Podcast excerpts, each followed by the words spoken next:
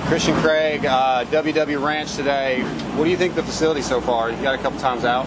Yeah, this is my, my first time here, obviously. First time for the races. Um, it's pretty cool. It's like any other Florida track, really. Sand, um, rough, Yeah. beat up. Uh, not a lot of hills or elevation, but uh, that's what you're going to get in Florida. So um, I like it. It's just the weather's tough out here. So Yes, it is. Yes. um, what do you think know- about the ruts? I mean, is that something you're pretty comfortable with? I mean, I know you like East Coast stuff. Yeah. That's always a thing, but Yeah, these but- are some almost bottomless ruts. yeah, these ruts don't stop getting deeper. Yeah. So um, we haven't found the base yet, uh, but I think it's going to harden up throughout the motos, and uh, line choice is going to be the biggest thing today. Yeah. Physically, how are you feeling right now? Uh, physically, I'm getting back to 100%. Obviously, it's been a terrible year with uh, injuries, two surgeries in the thumb, and missing all of Supercross. So um, it's been a big, big headache.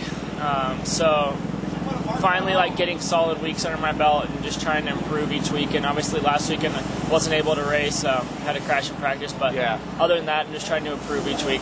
So, do you coming into a season? You know, you're coming off these injuries, and you hadn't had a lot of time on the bike. Do you set goals like, um, you know, I want to be top 15 here, then top 10 here, or is it just let's get through and finish? Uh, no, I'm, I, I have my goals in my head, but mainly it's just like do a little bit better than last week. That's Yeah. my thing is improve from last week. So um, I know where I belong in the end, end of the day, and that's up front. But um, it's going to take a while to get back to where, where that was.